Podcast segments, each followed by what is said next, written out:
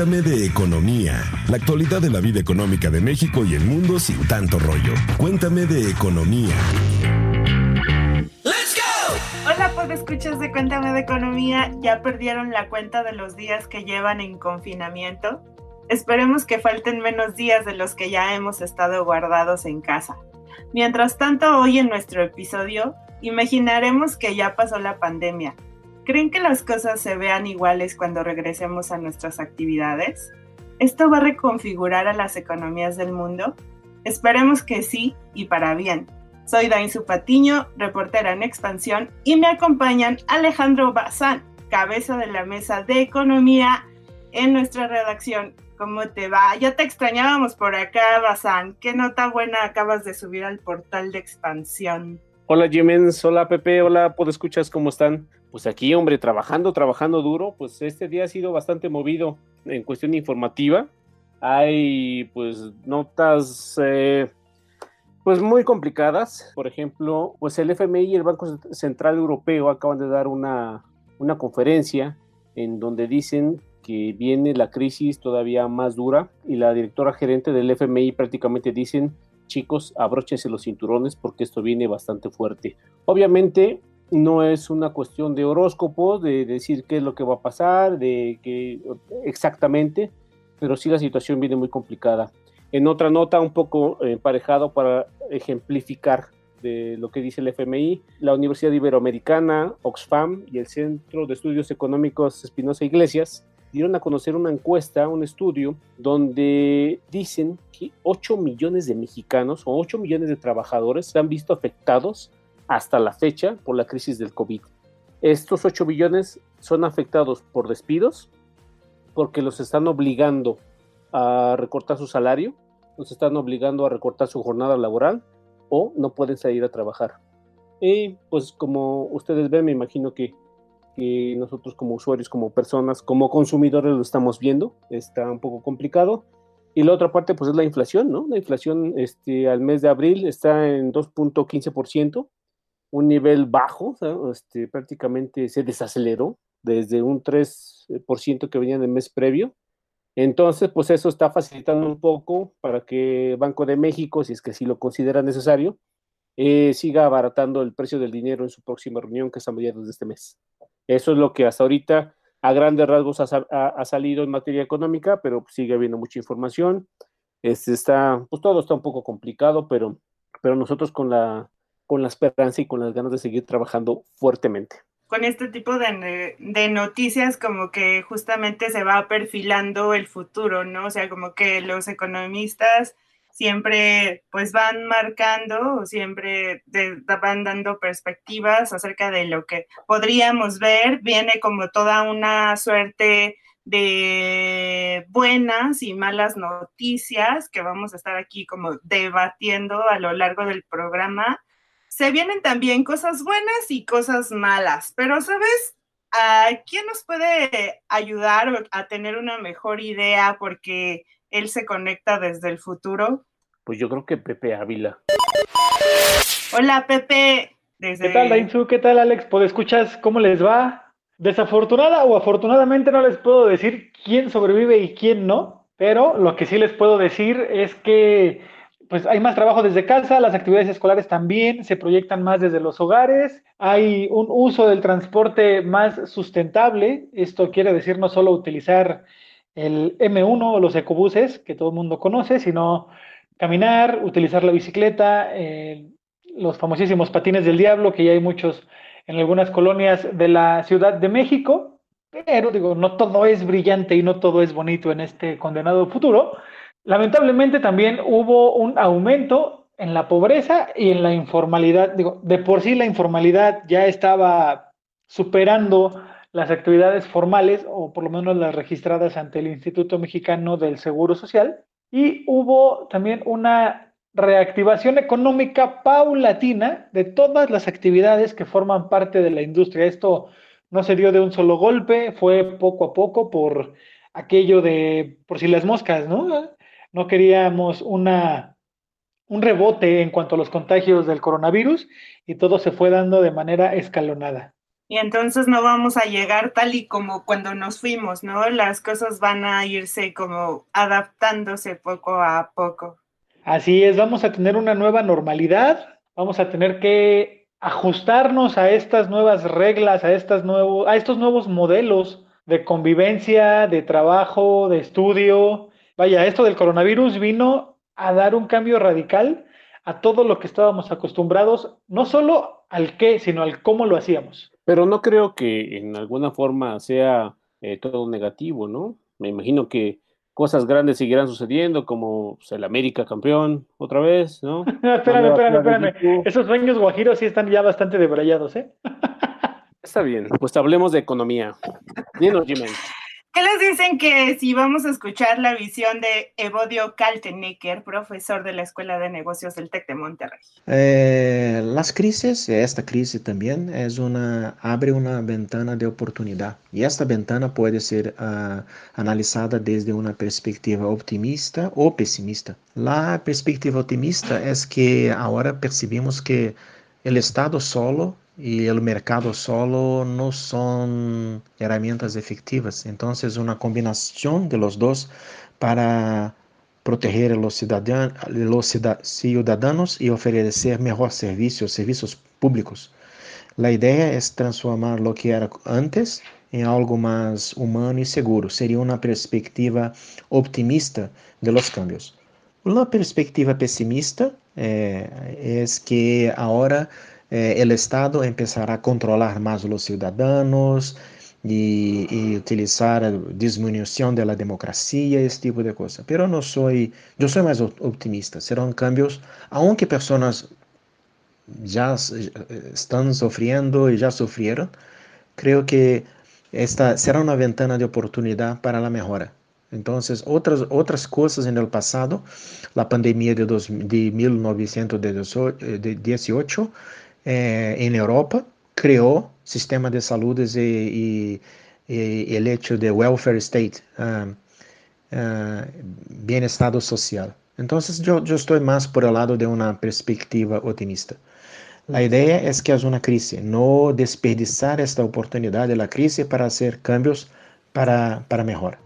Bueno, lo que comenta el doctor eh, Kaltenecker tiene razón en muchos puntos. Nosotros en Expansión hemos estado trabajando eh, reportajes, hablando con expertos, algunos de ellos, Luis Telles, Santiago Levi, eh, Jorge Andrés Castañeda, eh, que son economistas con, amplia trayectoria, tanto académica como en el sector público, que, dicen cosas interesantes. Y una es, coincide con la del doctor Kaltenecker, que es, vienen oportunidades. Y una de esas que a mí me llama la atención, o bueno, o que se me hace bastante interesante, es que habrá un replanteamiento de la globalización. Al ver ahorita de, cómo fue esta crisis y de cómo varias cadenas de suministro y de producción se vieron afectadas porque dependían de China, México tiene una oportunidad de oro porque puede ir terminando esta crisis con el gobierno de Estados Unidos y decirle, ¿qué onda? ¿Por qué te vas con China? Mejor invierte conmigo. Yo no soy una amenaza geopolítica para ti.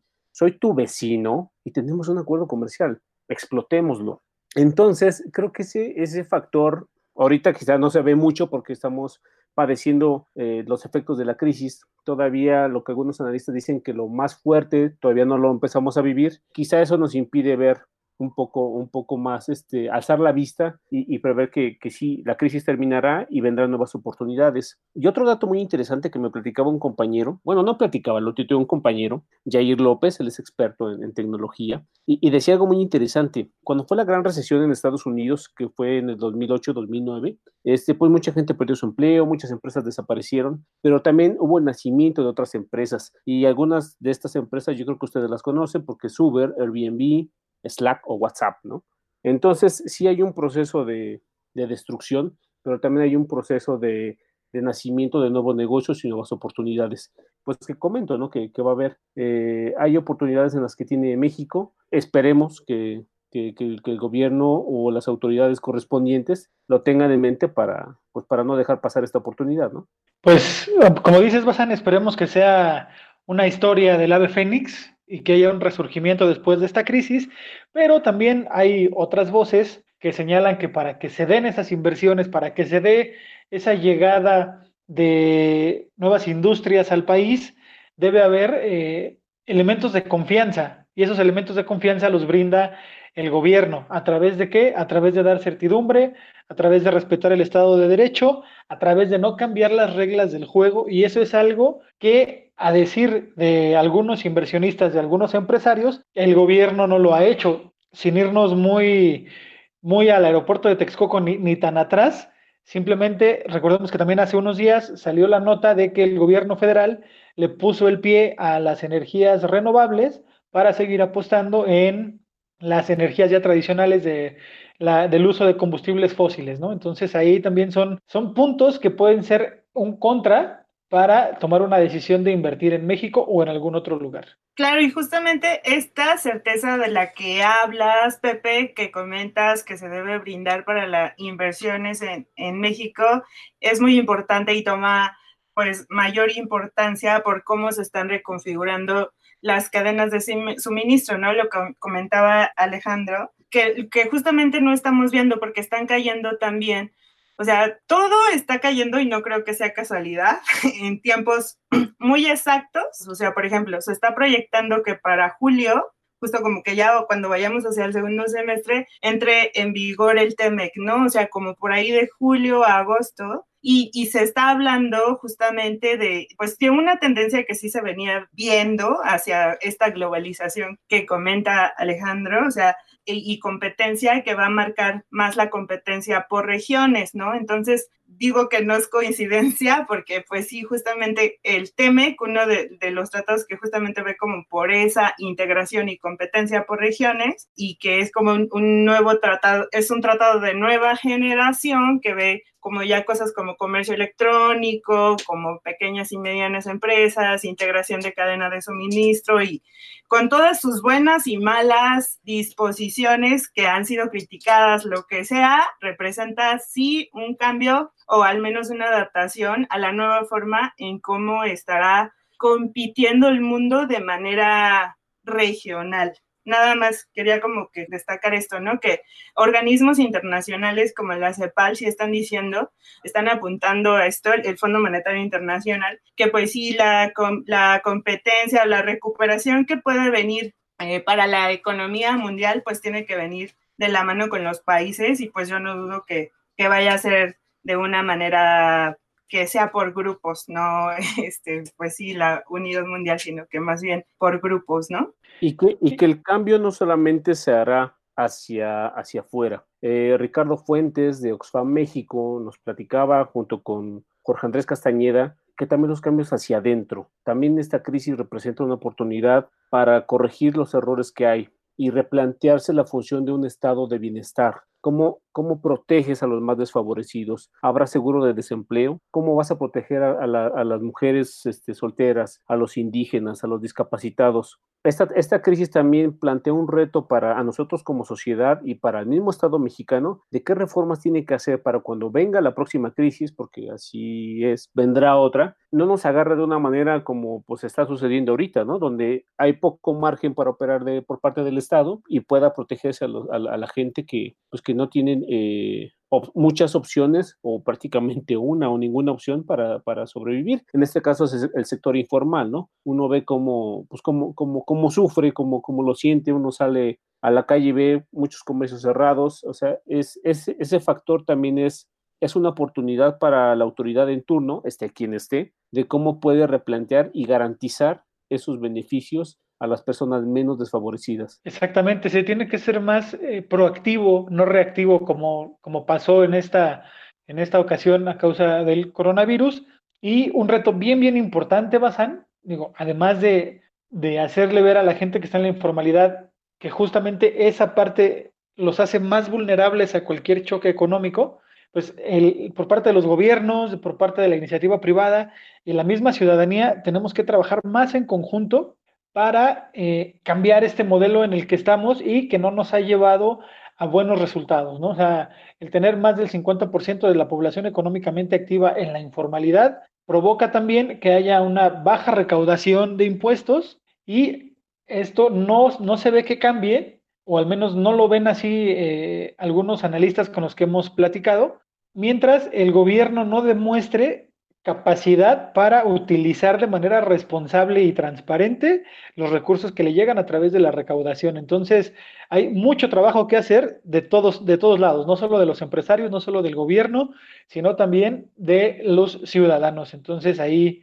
va a ser interesante cómo se va a reconfigurar todo esto al interior, que bien comentas, y yo creo que es muy necesario que se haga. Claro, y, en la parte que comentas justamente de ser reactivos y de prepararnos hacia nuevas crisis que indudablemente vamos a seguir viviendo, es el, el, ejemplo de que eh, el presidente mandó una propuesta para, para reformar la ley del presupuesto porque quiere que Hacienda haga como cambios directamente ante crisis y hubo cierta oposición y entonces ahí todavía se está debatiendo y entonces, ¿qué es lo que tenemos? Pues una reacción muy lenta para poder reorientar los ingresos que, que recibe el sector público para, para repartirlos, para atender para esta emergencia, no solamente para la emergencia sanitaria, sino también para la económica, porque pues justamente como no, no lo esperábamos o nadie se lo esperaba, el paro de las actividades que ha sido eh, pues impresionante, ¿no? Que nunca lo habíamos dimensionado, que nunca lo habíamos imaginado y entonces es por eso que a futuro, después de la pandemia y que podamos ver que justamente que bajen estas nubecitas que no nos dejan ver otros factores, la necesidad de reformas que se necesitan para, para diseñar el presupuesto, ¿no? Y, que ha habido un, un, fuerte debate. Fíjate que ahorita lo que mencionas con la propuesta que, que quiere el, el, el, el jefe del Ejecutivo, y que ahorita está en, en, veremos, también abunda mucho el fake news y obvio, también se presta mucho para oportunismo político, pero para evitar eso yo lo que les sugiero es que entren a expansión de MX y se informen como debe ser, porque luego escuchas cada cosa y que uno ya lo dijo y que otro no, o están compartiendo fotos y no ponen de quién, de quiénes son.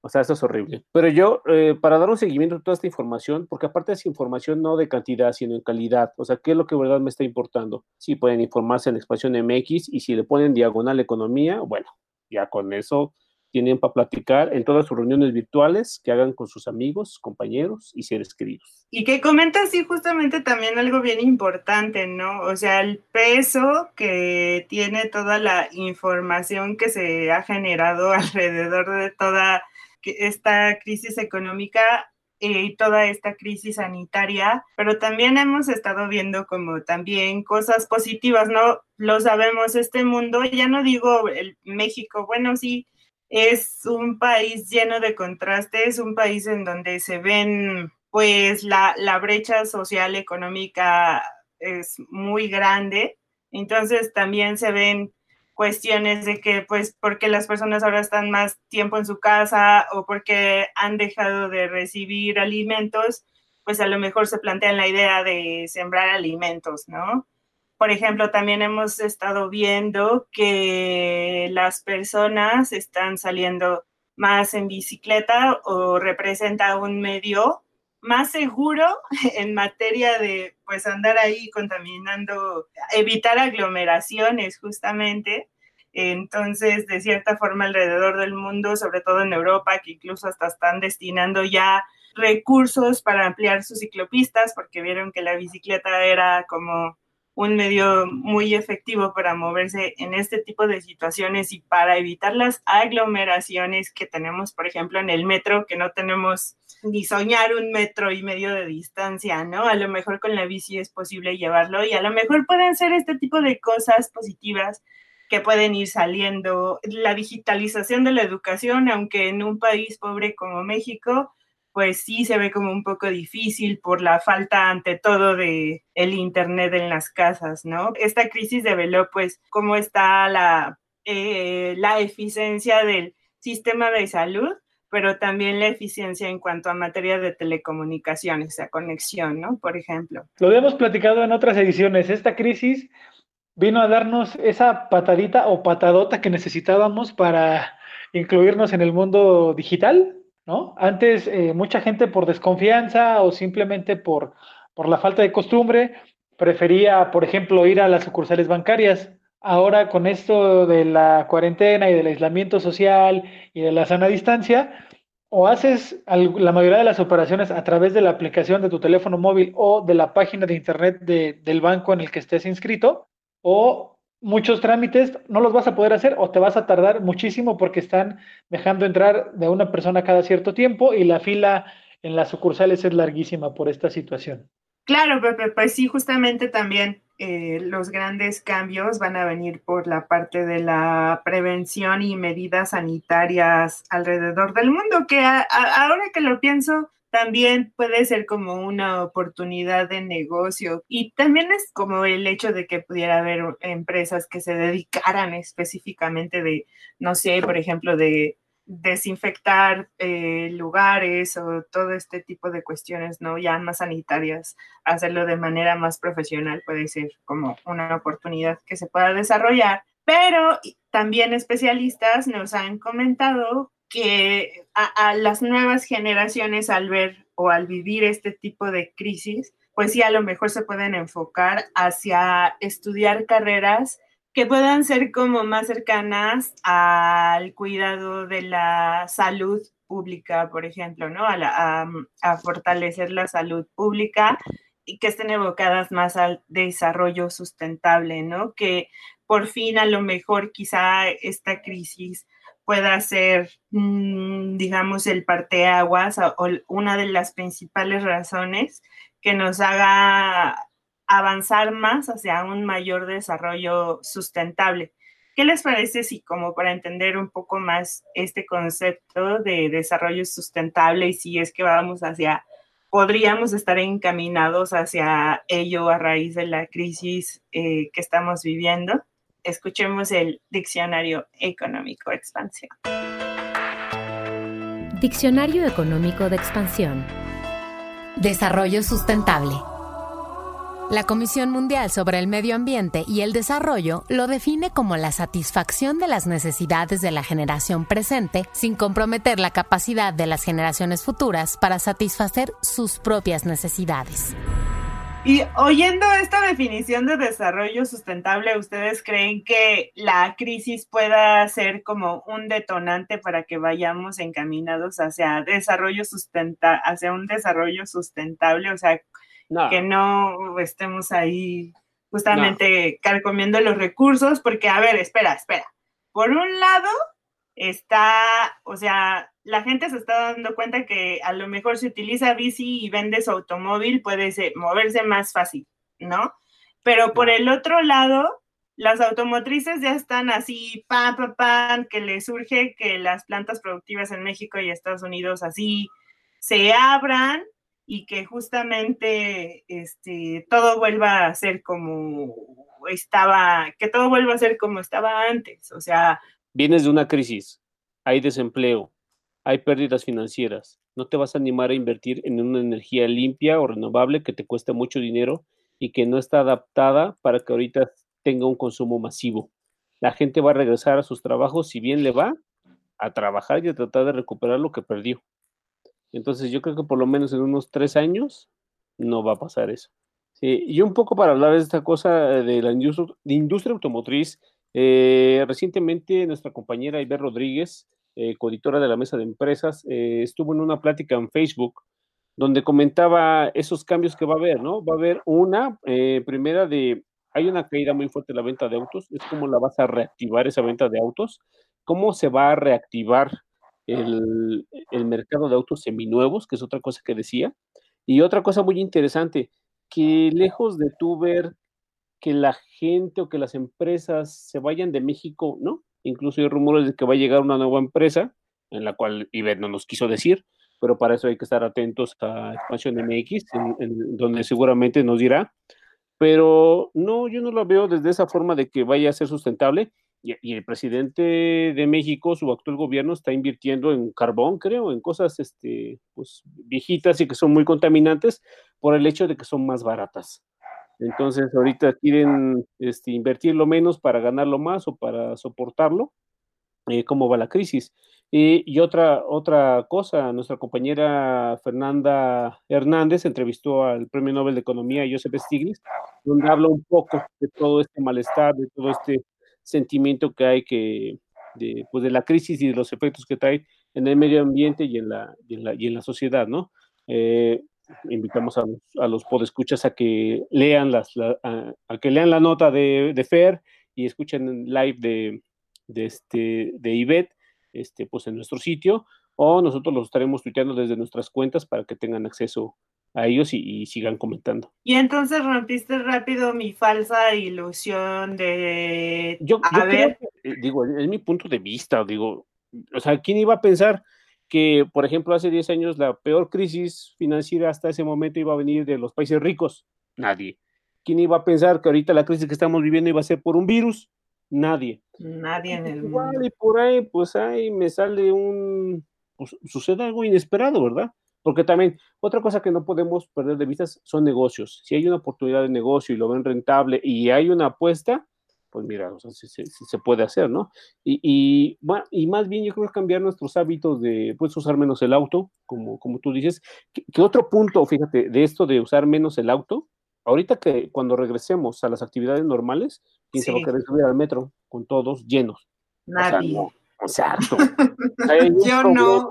Hay, hay, un problema de gente que igual y se anima a comprar un auto y que esas cosas, estoy casi seguro que lo sabe la industria, la industria automotriz. Encapsulados, ¿no? Sí, claro, vender un poquito más la idea de que puedes ir más seguro en el, en la, el, en el auto en lugar de mejorar las vías y el transporte público. Yo vi, yo vi un tuit que, que, que hizo ahí un diario español, bueno, retomó una nota, un estudio que hizo que California tuvo menos contagios de COVID de los que se esperaban, a, diferencia de Nueva York.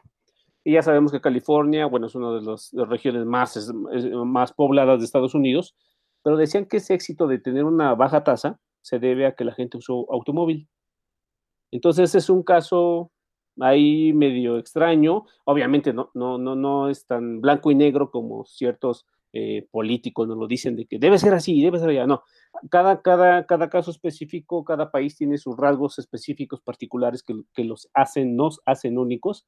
Entonces, pues todo eso debe de, evolucionarse. Pero, o sea, por ejemplo, a mí mi, mi trabajo me queda un poquito lejitos. Entonces, si yo ocupo bicicleta, una, o muero en el intento, o al mes me van a confundir con un integrante de Garibaldi por el piernón que voy a traer. Así es, no, pues sí, es todo una ardua labor llegar en bicicleta, expansión, lo he hecho dos veces, tres veces. Sí, es dificilísimo. Pero quizá no, individualmente no podemos salir como con el mismo pensamiento, quizás seamos pocos los que tengamos la oportunidad justamente también porque a lo mejor hay condiciones diferentes en cada de cada persona, pues sí, quizá conscientes de cómo podríamos contribuir a que eh, este tipo de cosas, al menos cuando pasen, sean menos tortuosas o contribuir a que cosas también de pronto como pues curiosos que salieron o que han salido también a raíz de la, de la pandemia, por ejemplo, el trueque, ¿no? También de cierta parte, esto, o a lo mejor tan solo el simple hecho de conocer a tu vecino y platicar con él, ¿no? Con no haberlo conocido. A lo mejor me salió un poco del tema económico, pero creo que contribuye de cierta forma, ¿no? O sea, el hecho de que, pues, puedas moverte de otra forma y que puedas a lo mejor contribuir a otro tipo de economía, ¿no? A la pero, que Mira, yo, yo estoy de acuerdo contigo, Dainzu, tienen que cambiar las cosas, tiene que ser diferente la forma en la que nos movemos, tiene que ser más inteligente, tiene que ser más sustentable, pero para que eso pase, se tiene que dar una mejoría en muchísimos otros aspectos. De entrada, en la seguridad. Todo mundo tenemos el derecho de ir seguros, y no me refiero a ir seguros al hecho de que no te asalten, ¿no?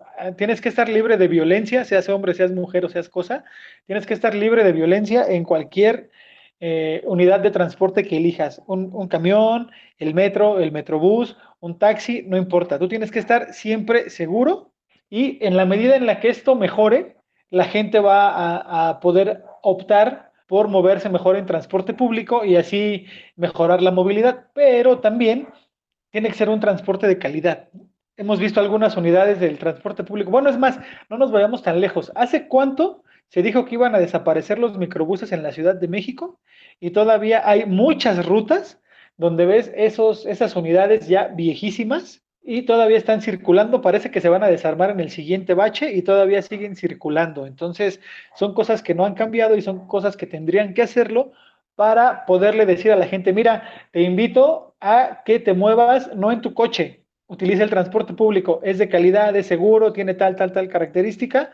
Y en la medida en la que eso mejore, te aseguro, Daisu, que nos vamos a poder mover no solo en el auto, sino en otras opciones que son más eh, amigables con el ambiente. Sí, totalmente, totalmente de acuerdo. Y de ahí hago énfasis otra vez en la, en la importancia de que bueno, también incluso los organismos internacionales lo mencionan, en que se tienen que diseñar políticas públicas justamente para atender las situaciones que puedan derivarse de esta pandemia, ¿no? A lo mejor en el caso de México, que si fuera para algo positivo, pudiera servir justamente en invertir en movilidad para evitar este tipo de aglomeraciones en el transporte, en el transporte público, este contacto tan intenso que tenemos en, en lo del transporte público, ¿no? O sea, de, ahí sí enfocar más recursos en la seguridad del ciudadano y recursos públicos, ¿no? Y seguridad en todos los sentidos, como comentas, física y pues ahora está más, más, es más visible pues en materia sanitaria, ¿no? Seguridad en materia sanitaria. No estamos peleados con el uso del automóvil, pero por ejemplo en algunas ciudades de Holanda, de Alemania, la gente puede llegar hasta ciertos puntos de la ciudad en auto, tienen estacionamientos inmensos, dejan sus vehículos ahí y a partir de esos puntos se mueven en bicicleta o caminando hasta sus centros de trabajo. Y de regreso es la misma peregrinación, en bicicleta al estacionamiento, llegas, te subes a tu coche, y ya en puntos donde no es tan complicado el tránsito vehicular, ya de ahí te mueves de una manera más fluida hasta tu casa. Y, y, es justo el, este tema, yo creo que es el gran reto. Ahorita que, que Pepe fue al futuro y nos confirmó que el América va a ser campeón nuevamente, eh, yo creo que el otro punto eh, importante es eh, eso, cómo vamos a regresar a la realidad. Eso de que vamos a regresar para abrazarnos otra vez, ay, este, no, mejor después.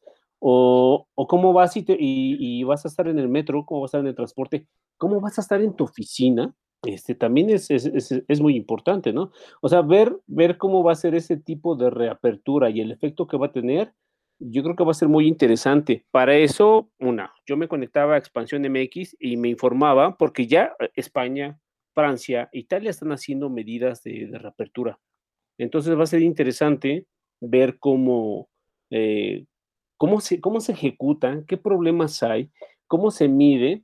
Y, otra cosa que estaba leyendo era que temen un rebrote en, octubre, ¿no?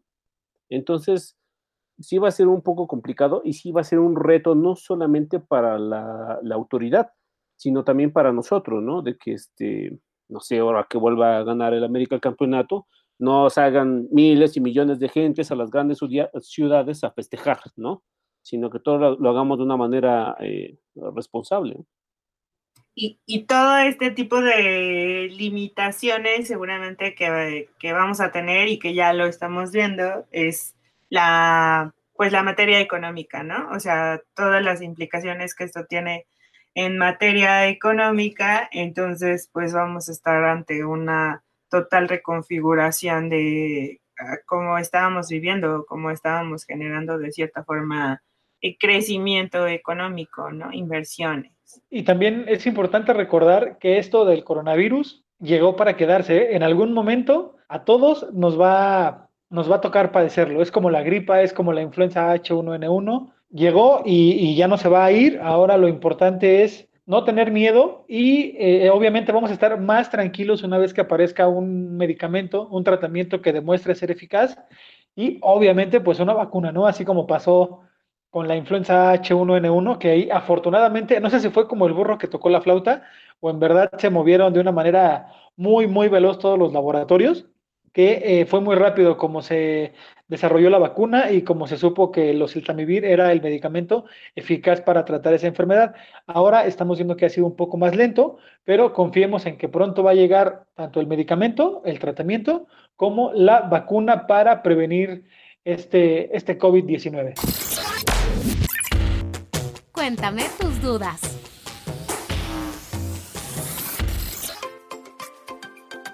Y seguramente cuando tengamos una vacuna para evitar el, el, virus, pues va a cambiar demasiado el panorama que tengamos hasta futuro. Hasta ahora todavía pues hay mucha incertidumbre, el panorama todavía es un turbio en este, en este sentido.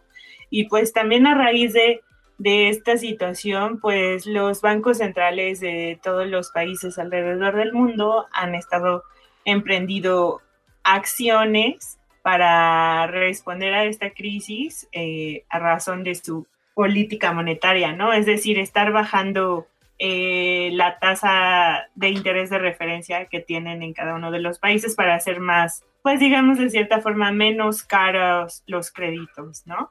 Eh, se ha estado dando este tipo de acciones, el Banco de México no es la excepción, y con esta situación se relaciona una pregunta que nos hicieron eh, a través de nuestra cuenta arroba XP Economía, que es de Oriana Buen Día.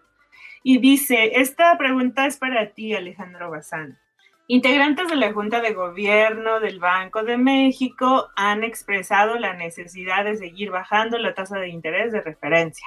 Esto va a desalentar la compra de deuda en pesos. Esa es la pregunta.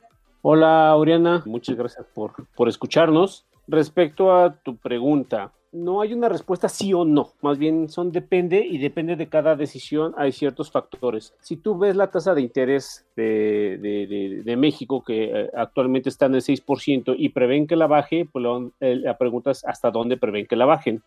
Y aquí entramos ya un poco en el detalle de comparado con qué. No te voy a comparar con, con países industrializados, Estados Unidos, Europa, porque pues tampoco es muy válida la comparación eh, en, en, en esta cuestión, pero sí te puedo decir que eh, que tasas de interés en, Brasil, en, Colombia, en Perú y en Chile están más bajas incluso de lo que está ahorita en el, Banco de México.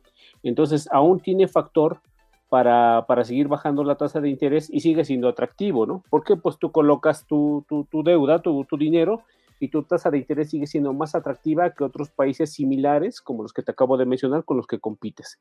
La otra que es en peso. Mira, el peso mexicano es una de las divisas más líquidas en el mundo. Hay muchas apuestas muy por encima de, otras divisas este, latinoamericanas.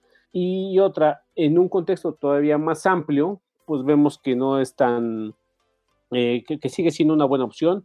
Hace unas semanas Hacienda salió a colocar este, 6 mil millones de dólares, o sea que es una, una fuerte cantidad y prácticamente ese tope que esa cifra que hizo es todo lo que tenía eh, para endeudarse en lo que resta del año. Aprovechó, los, los expertos de Hacienda vieron que el mercado, las tasas y las condiciones eran óptimas para salir a ofrecer ese endeudamiento y lo hicieron, ¿no? Entonces, ¿no la haría más factible? Pues sí, pero aún, aún en comparación con otros países de Latinoamérica, México creo que sigue siendo un país atractivo.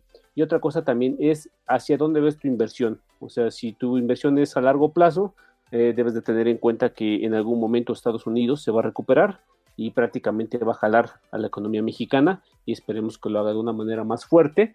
Entonces, eso también da cierta estabilidad de que vendrá una recuperación quizá un poco más este, fuerte o sólida a comparación de otros países que están más lejanos de Estados Unidos, o, no sé cómo esté el caso de Brasil, pero ya ves que Brasil tiene mucha conexión con China, o, bueno, cómo está Perú, cómo está Colombia, ¿no?